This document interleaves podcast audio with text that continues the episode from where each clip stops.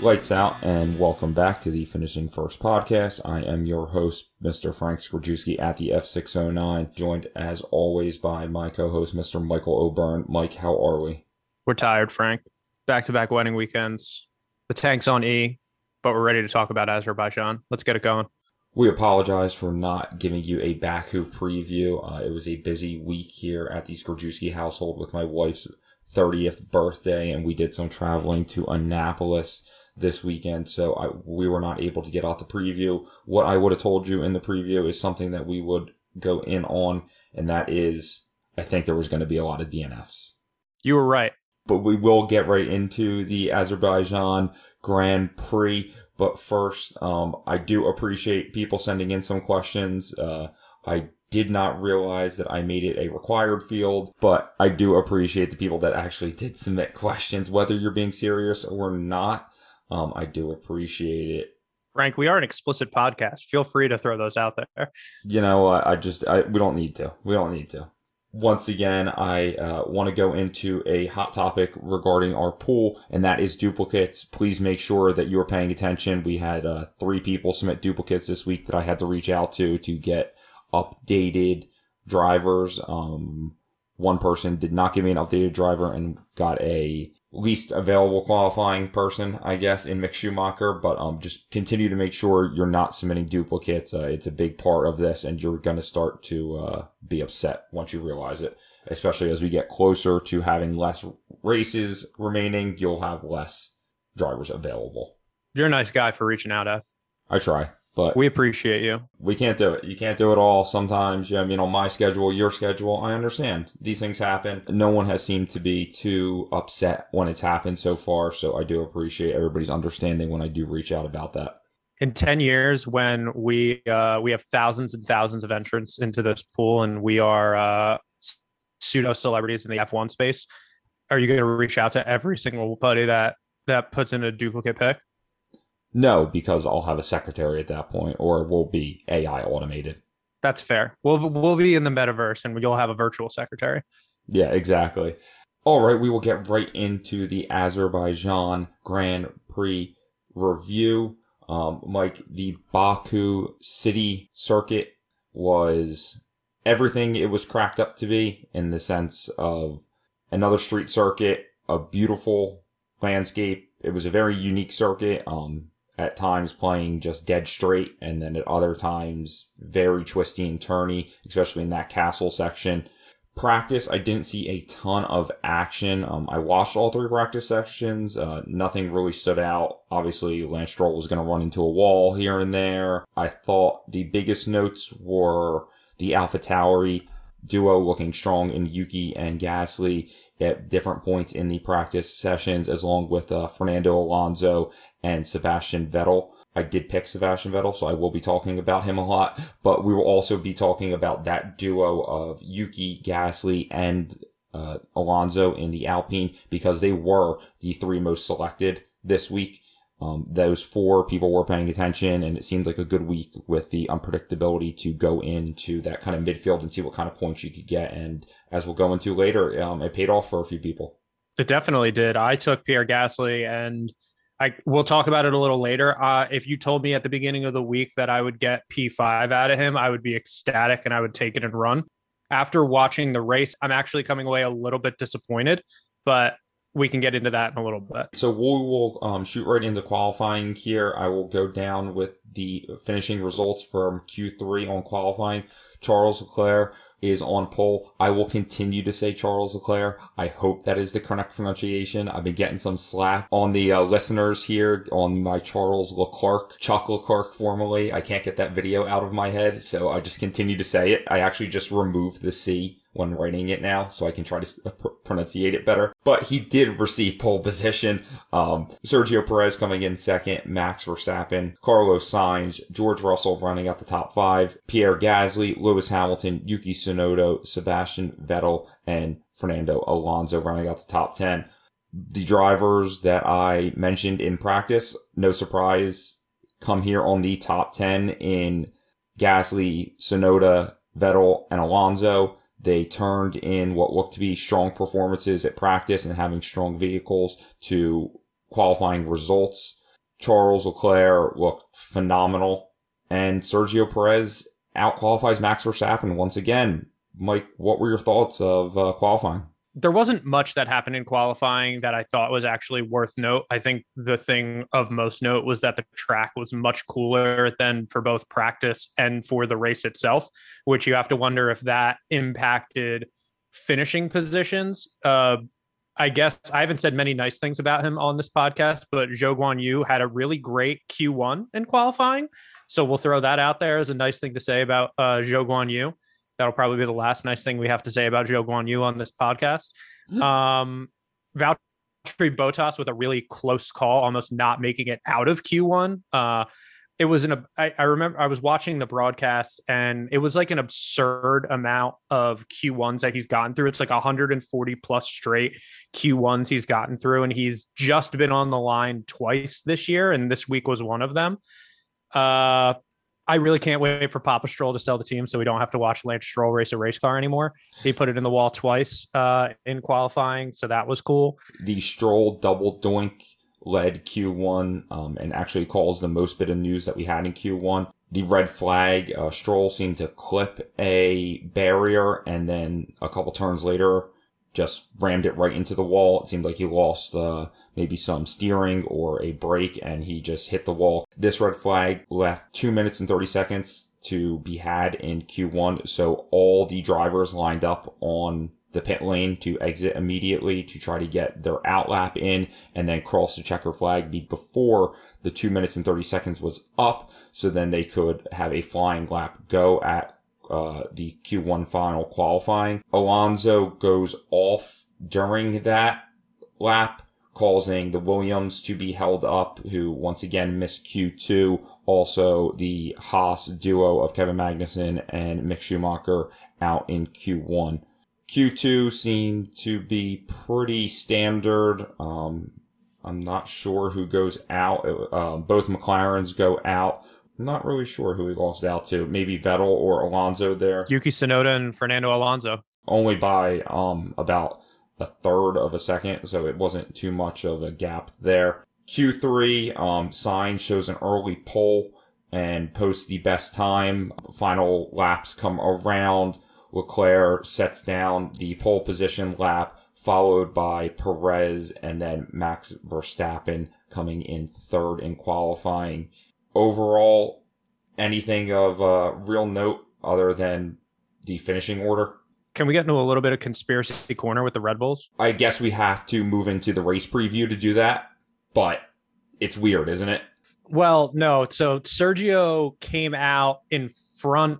I'm sorry, Sergio Perez came out behind Max in Q3, and Max was noted on the radio asking, like, why is Sergio not in front of me? And they stated that it was a fueling issue that Sergio wasn't fueled up and ready to go before. Generally, for those of you that don't know, in qualifying, the number two driver will go out first to theoretically give a tow to the number one driver to get them a faster lap to qualify faster.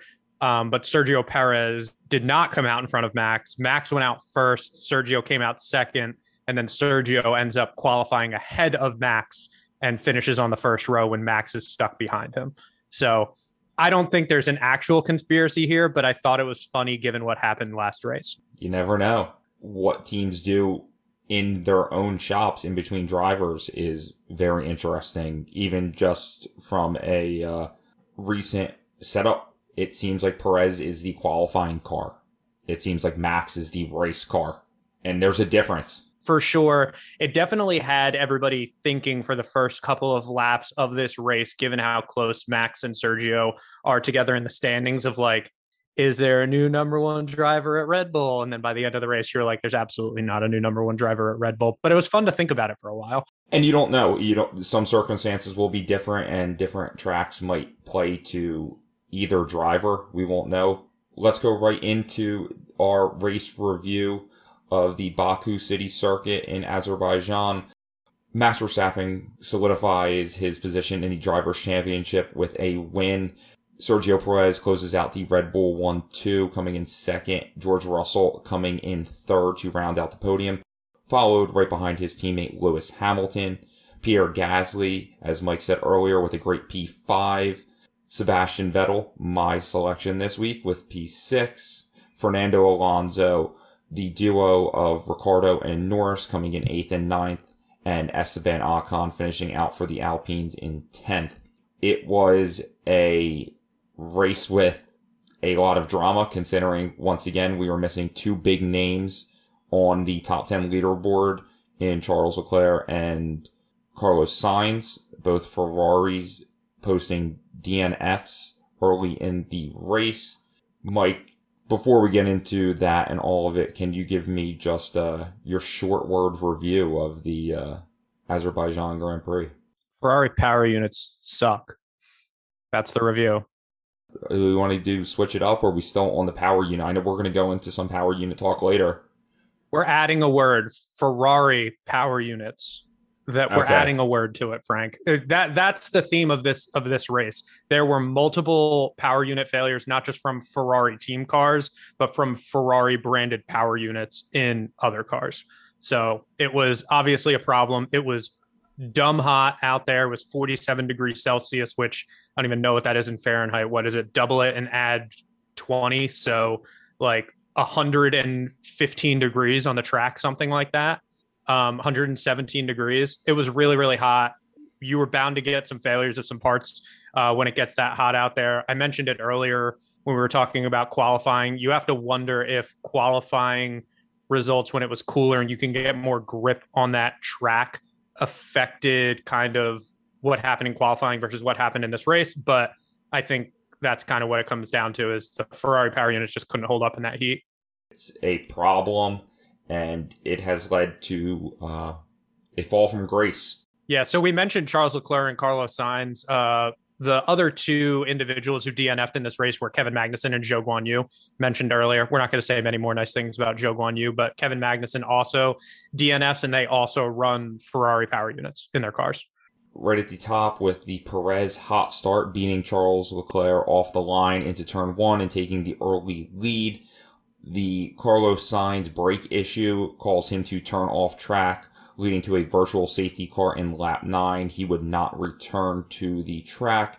This virtual safety car allowed teams to make pit stops. The Ferraris immediately realizing that they had a one driver race chose to pit stop under that and put Charles Leclerc on a long stint on the hard tires.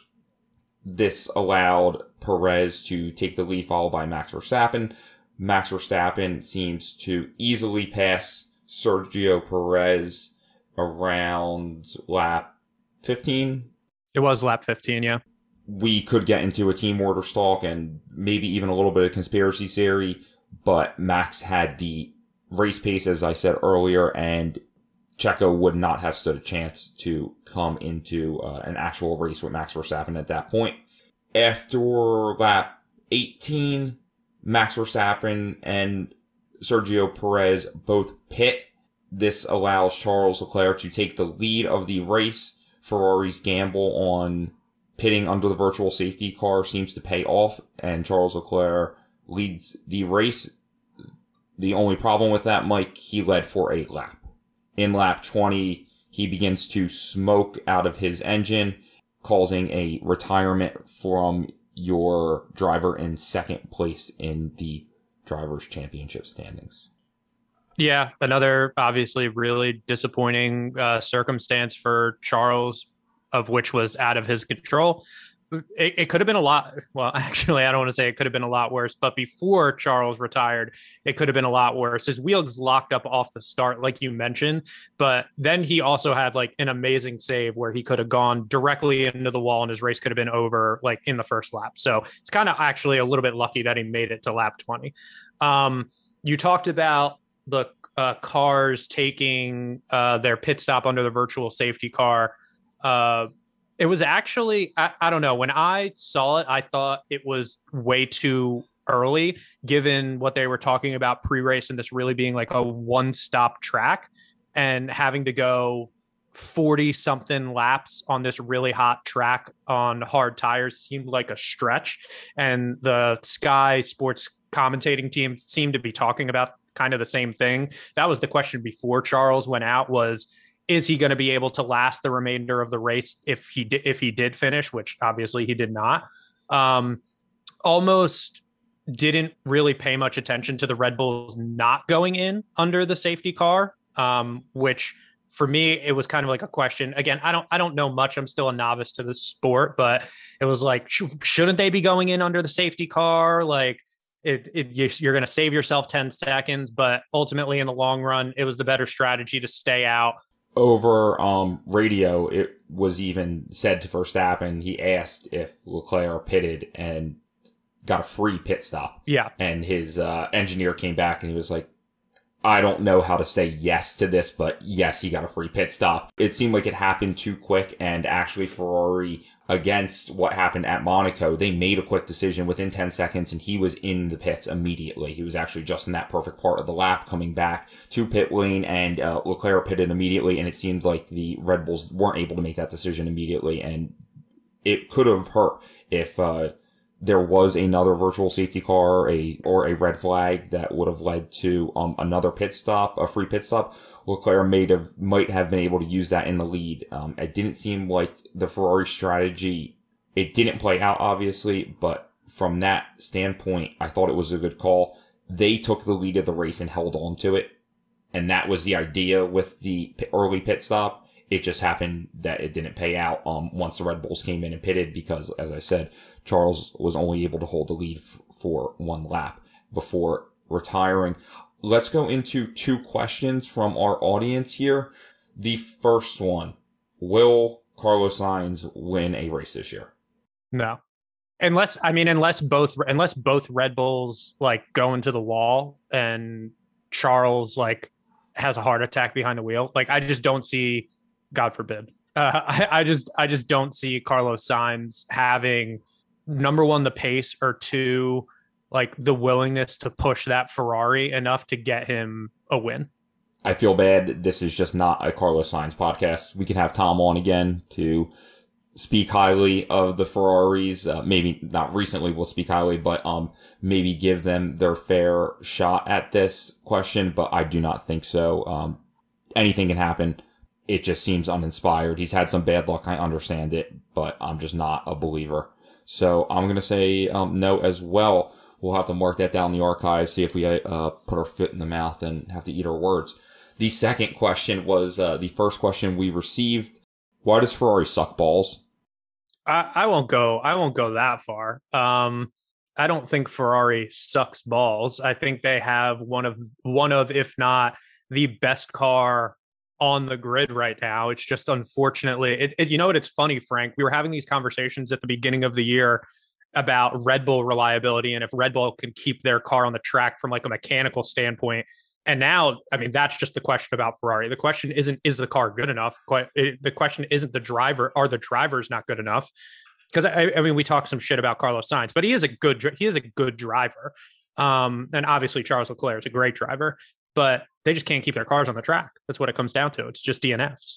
Yes, and I mentioned that I would have predicted around this number five DNFs for this type of race. The Ferrari power unit may be a separate conversation that we need to have, but I believe this is what happens in any year when you change regulations and force these teams to develop brand new vehicles these are things that last year when you're watching or um, if you were watching prior to that you might not have seen these reliability issues because they were well-oiled machines at this point. That is the fourth or fifth year in the generation of car. This is the first year and teams just don't know if they have this small problem that they cannot identify. They're going to continue to have this problem and if it does happen it leads to other problems now now lead to um, them not finishing the race or the car not being able to finish the race. So I don't know if it's something that will be only specifically targeted towards the Ferrari power unit, but it was not a good look. No, no. Yeah. Um, I guess we can talk about it now. Uh, I mean, uh, an amazing, in my eyes, result for Mercedes this weekend. Well, here, let's, uh, you know what? We'll go right into that because basically after the retirement of Charles Leclerc, nothing happened in this race. Um, it was a Red Bull 1 2 from the moment that he DNF'd. Um, they had no challengers from George Russell, who was in third. And then the Mercedes lockout of three and four happened around um, one after maybe that virtual safety car. Lewis was able to pit around some people. Vettel um, had a lockup that caused him to um, fall behind a recently passed Lewis Hamilton and do, I have to mention it, one of the coolest 180s to keep you in a race. Is Sebastian Vettel the best like spin turner on the grid? They mentioned it on the broadcast. He does it all the time too. He pulled right out and literally saved his race. Oh yeah, absolutely. He was he was he he might have not gotten back on that track and if he didn't get back in when he did, he was most certainly out of the points. He would have had a ton of drivers pass him, but yeah, an amazing an amazing save there.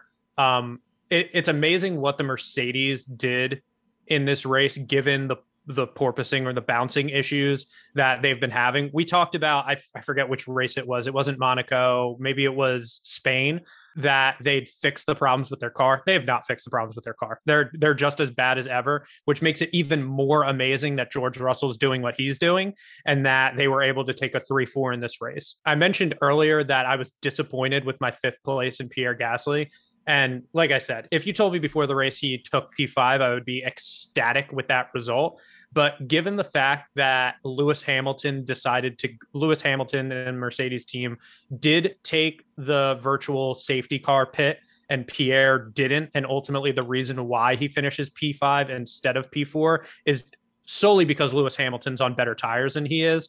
That's why I'm disappointed with the P5. He could have easily finished P4 in this race. Yeah, I have to agree with you only because the Vettel lockup and then uh, spin out cost him two, three spots maybe. And now I could have maybe snuck out with a fourth place finish from Sebastian yeah, Vettel, or sure. you know, or same thing with Gasly in that sense. Um, somebody did take Lewis Hamilton this week and was rewarded for that, but really after Lewis passed Pierre, Pierre wasn't in striking distance of Vettel. Vettel overtook Alonso at one point there in the last 20 laps. Yuki Tsunoda was running right around in seventh, uh, maybe sixth at one point.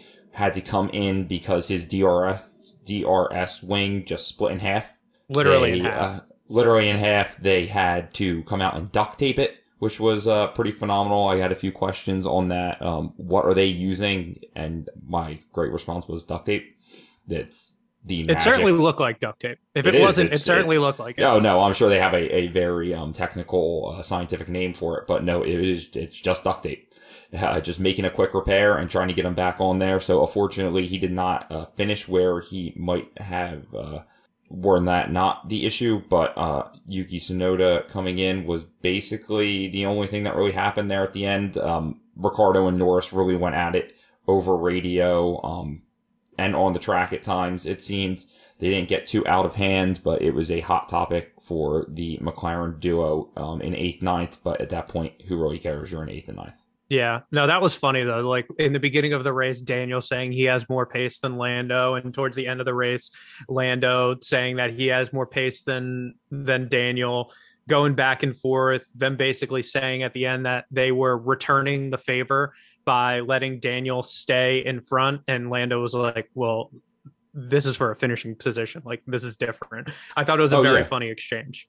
Oh, definitely. It was. Um, I enjoyed it, and good to see that both of those uh, drivers care about those points and really do want to finish. They both kind of alluded to it uh, in uh, post race interviews that who cares? We're fighting for eighth instead of ninth. That means nothing, but we're both super competitive guys. And even if that's my teammate, even if that's my buddy, I'm still going to go out there and want to overtake him to try to maximize my points. Even on the last lap, it seemed like Lando was really giving it a go but they still weren't going to catch on Alonso in um, sector three. The Alpine was absolutely flying. They just have the top straight line speed there, um, probably in the field after um, the Red Bulls. The Alpines really just have that straight line speed, and um, it's going to come into play next week, probably in Canada. So it was good to see Fernando Alonso continuing his uh, hot streak of posting some points here. Esteban Ocon finishes on the points because of the Yuki Tsunoda split wing, so they salvage some points for the Alpine to continue to uh, stay relevant in that midfield race. You know what, Frank? I really like this track. I didn't remember it all that much, but looking back on it, it's like it has all of the great racing elements you want to see out of a good race, plus all of the like cool hairpinny type tight stuff that you see at Monaco, but still gives you the ability to actually race on it this this is a really cool really cool track and i'm to be looking forward to this one next year okay mike um i just want to throw it to you any final thoughts on the azerbaijan grand prix uh it, it was a great race i think that's my final those are my final notes obviously ferrari power units having a a really hard time. We'll talk about what that means for the next couple of races coming forward with the guys who need to replace those. Um, just some, I guess, final things that we didn't necessarily talk about yet. Not that it really matters, but Nicholas Latifi had to take a 10 second penalty off the start of the race for uh, a start infraction. Basically, uh, there was a a pit worker who was working on his car within 15 seconds of the start. But when we say working on the car, he had to push Nicholas Latifi's car back to the correct start position. So he had to take a 10 second penalty, um, basically on lap one. Uh, I saw something, or I, I should say, I heard something during the broadcast that they were talking about the FIA potentially needing to step in and like make Mercedes change the design of their car for like driver safety purposes. I thought that was very interesting. I don't really know what's going to come out of that, but kind of like the uh, FIA version of concussion protocol, like their car's bouncing so much that the FIA might need to step in and bring in engineers to help Mercedes fix their problems. I thought that was kind of funny. Um, also, did you see the? Uh, I think it was either Toto or Christian in the post race say that the only driver out of the 19 to not complain about porpoising and it actually being like a driver safety issue is Fernando Alonso. No, I didn't. I didn't. They're just that. like he, they're just like his neck's too strong. Just 42 years of this, like yeah. On that, Fernando Alonso, I believe, with this start today, has now raced in more Grand Prix than anyone in F1 history. I forget the number that they said, but that is definitely a milestone worth mentioning. Yeah, he's uh, um, uh, the longevity man. He's the Cal Ripken of F1. One more note: uh, Kevin Magnussen had to play steward uh, once his uh, car was retired. He had to push it back, and he was viciously calling for the stewards to like come get his car. He was stopping it from rolling onto the track, which was great. And a, a surprising uh, omission from the Ferrari team. No more Mission Winnow hats. They're gone. Well, they certainly aren't winning now. All right. So with the um the exciting uh, Red Bull lockout of the one two again, as I mentioned, the Mercedes three four grabs more points and leads to Mercedes being only 38 points behind Ferrari. Red Bull now taking a commanding 80 point lead on the Ferrari. It seems like the battle now shifts from in the constructor standings to Mercedes and Ferrari for the second spot as Red Bull pulls away uh, in similar fashion for the driver standings. Max Verstappen and Sergio Perez remain atop, followed by Charles Leclerc, who is, is separated by Max Verstappen by 34 points. Um, nothing is impossible. This is certainly not the end of the season. As we saw earlier, uh, Charles had quite a commanding lead on Max, but what do you think coming out of um, Azerbaijan? How do you feel about Max and the uh, Red Bulls? Kind of surprisingly, if you think back to the beginning of the season, we covered this on our last podcast, but they're the most consistent team on the track right now which is great as a as a Red Bull fan. Um, it's going to be really interesting. Um, if you look at the standings, one Max DNF and one Sergio Perez win, and the standings flip. And Sergio Perez is your leader in the drivers' championship, which is interesting. I don't think we're going to necessarily see that situation play out or anything happen from that, but it is very interesting that Sergio is so close to Max um, in the drivers' championship. So, I mean, from a Red Bull perspective, it, it's great. Um, my other adopted team that I took on this season, though, is very, very disappointing uh, to me. In the McLarens, I once stated that they were looking like the third best car on the grid, and ever since then, it feels like I've I've put a put a hex on them, and they are slowly but surely uh, less and less reliable. Still in fourth in the constructors championship, and they'll probably hold that position just because what else is behind them that's going to catch them. Yeah, unless uh, unless some major changes come. I mean, it's still only a third through the season, so we do have a long way to go uh, through all this, and who knows what can happen. Um, especially if uh, some FIA uh, changes are allowed, whether that be on the budget cap or on the ride height in these cars. Uh, who knows who can find pace? I'm ready to call it. I think it's done already. I think today just showed um, and kind of put a uh, a stamp on where I think this is headed in a Red Bull um, dominant constructors win, and uh, Max Verstappen is eventually just going to pull away here from Sergio Perez. Uh, he's driven his ass off um, in Sergio to produce a place a third into the season where we think he actually has a legitimate shot at the drivers championship and statistically he does. I just think max will just continue to dominate in race pace. He's just he's a gamer and that's what he's there for. I'm also ready to call that this mercedes fight could it shows you how bad ferrari can be and just what the ceiling currently is in the mercedes. They just can't do anything george russell has not finished outside the top five in any race this season. It's inc- incredible. He's also not gone higher than third. Crazy. And he won't. It just seems that he won't, barring some crazy circumstances, because we do have to remember in all of this, Max does have, what, two to three DNFs. Charles and um, Carlos have a ton of DNFs now. So in any of this, we wouldn't be talking about the Mercedes as three, four options and three two options in the constructors, but because of all these DNFs, their three fours really should be five sixes, six sevens.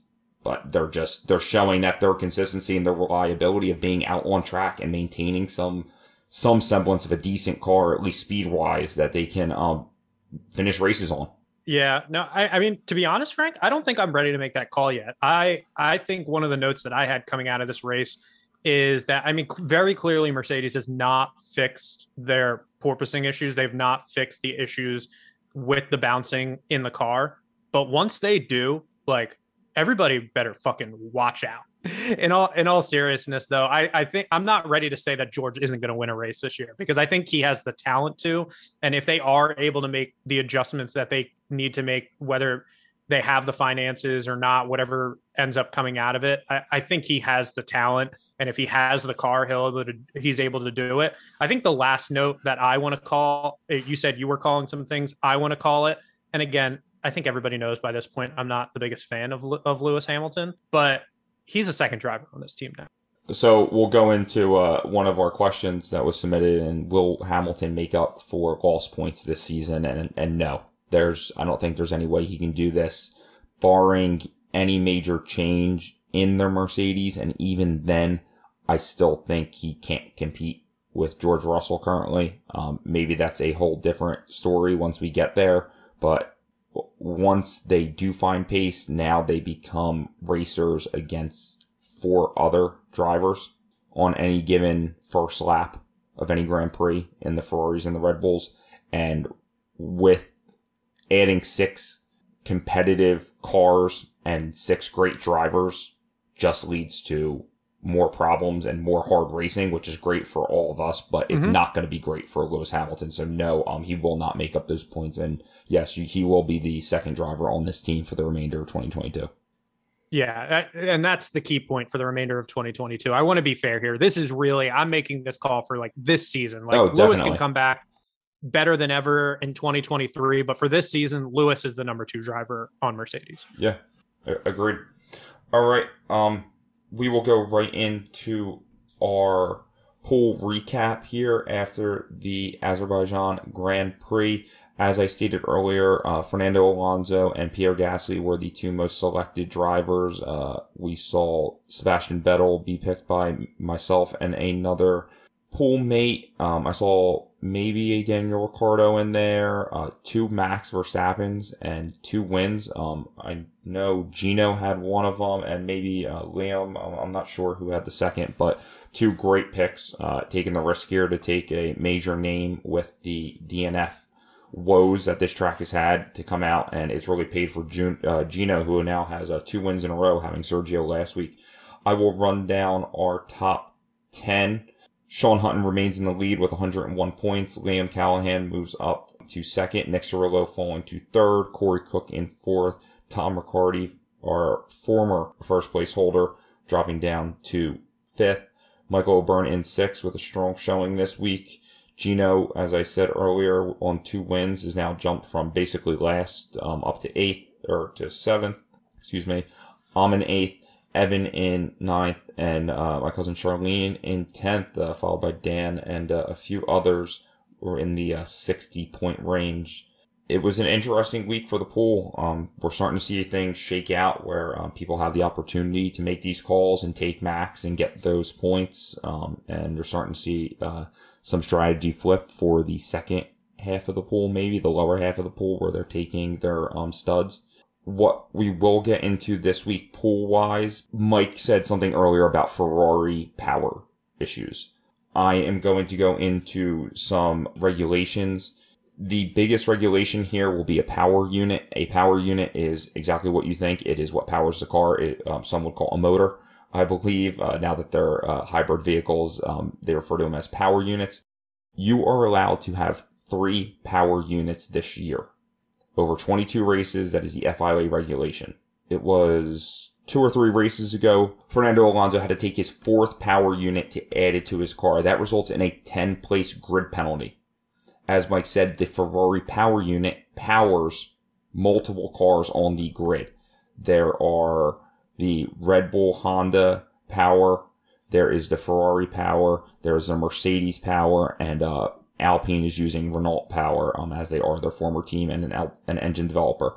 So different teams use these four major power units. So once teams take over their fourth power unit, when they take their fourth power unit, that means they're going to take a 10 place grid penalty. This is something to pay attention to because no matter where that person qualifies, they will immediately go down 10 spots and start the race from there. So if you had Charles Leclerc on pole, he would then move to 11th and start the race there. This is something that you can pay attention to. You can do some research on your own. I saw a pretty cool graphic that I sent to Mike that showed everybody. It was color coded on who's taken um, what power units and uh, what issues they've had with the car that may result in penalty. But it's going to be something that you're going to want to pay attention to, especially if uh, Charles might have to take a power unit this week and it might uh, it might cause him to take a uh, penalty. Yeah, no, it's fair. And for everybody out there that's like, what the hell is Frank talking about? This, I, I knew grid penalties were a thing um, as far as F1 is concerned, but I was very uneducated on them until the morning when I text Frank. I said, Hey, how do I figure out if somebody's going to take a penalty or not?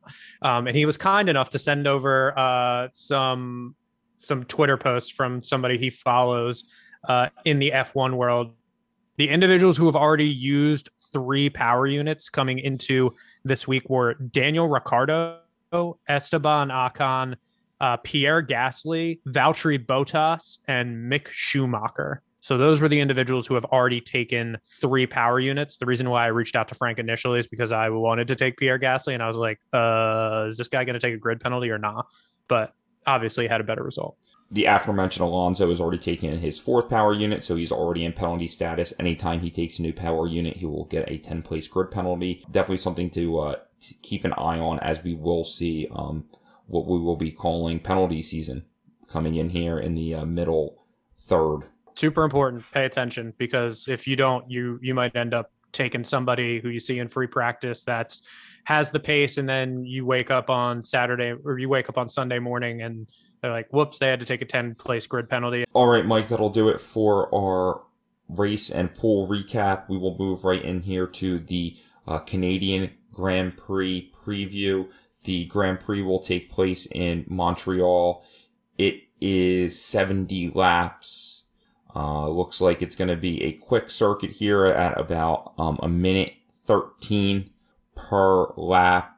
Only 14 corners, two DRS zones, um, a couple very long straights here. Canada's going to play very quickly. It doesn't have too many corners, so expect teams to really show um, exactly what they showed in Azerbaijan. It's it's a uh, a speed track, if you were.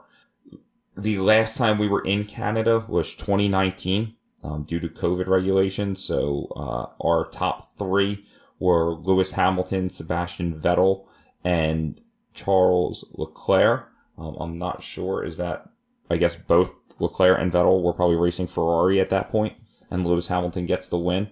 I've played around on the game a little bit uh, today to kind of get a feel for the track.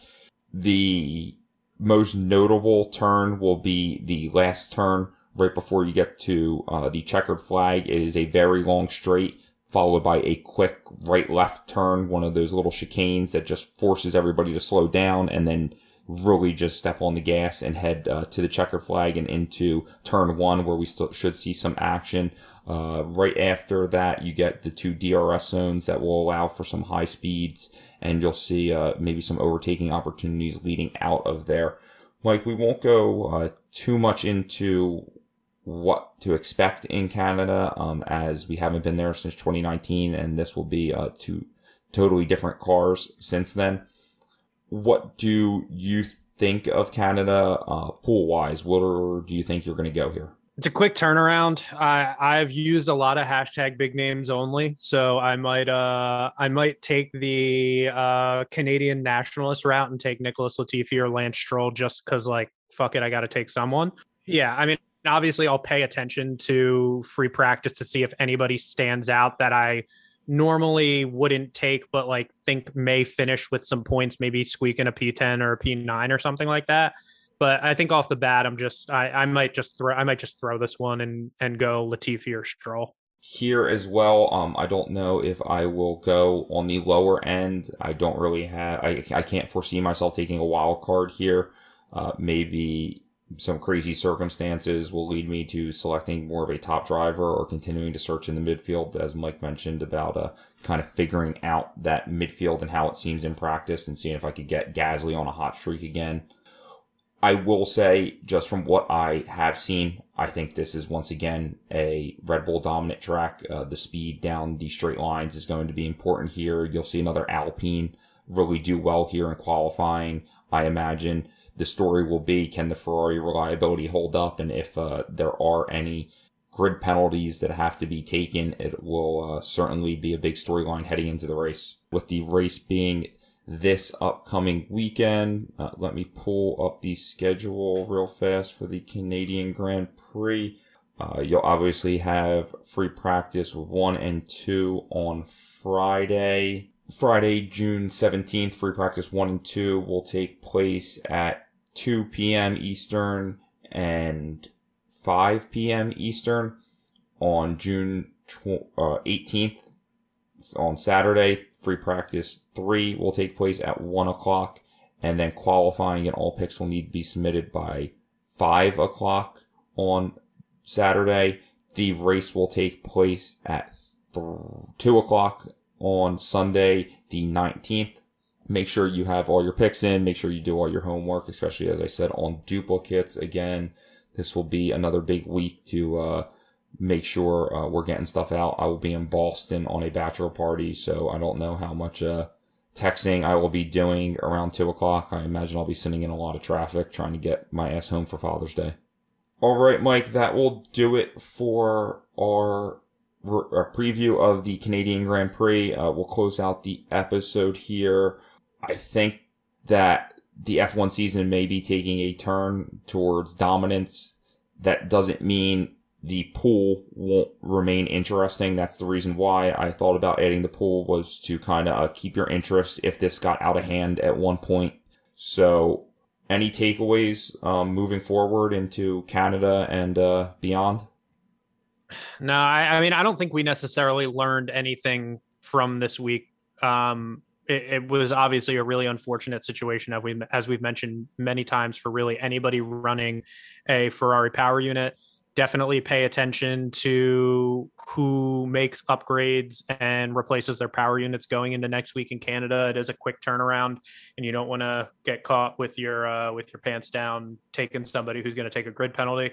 Yeah, I, I, I don't think we necessarily learned anything. If anything, this just made to your point earlier things much more clear from both a drivers championship and constructors championship standpoint. So hopefully you save some big names for the pool. All right, Mike. Um, once again, this is at the F609 signing off. Your commissioner, Mr. Frank Skrajewski. We appreciate you uh, giving us a listen, a follow, a like, a subscribe, or review. Anything you guys can offer to uh, boost up the podcast. We love it here. Mike, any final things to say? Anything to plug on the way out? Shout out Rory, Rory McIlroy, the amigos, Frank, Sean Hutton, and myself playing a uh, season long golf pool. We've been in 650th place of 700 people in this pool for a very long time. Shout out Rory, Rory McIlroy for getting us our first win this week. We're going to get another win next week at the U.S. Open, and we're going to keep building up wins. We're finishing in the money, Frank. Vamos, amigos. That will wrap it up. As always, like a guy trying to get to the bar in a packed house. Push, push. Push, push, F. Sean, if you're listening this long, I want the amigos to be better please, please reach out to me. Uh, it's, I'm devastated. I'm absolutely devastated. Are, are you going to tell me what happened now? No, no way. He has to tell you. All right, I'll talk to him about it. I feel deceived, lied, cheated to, uh, hoodwinked.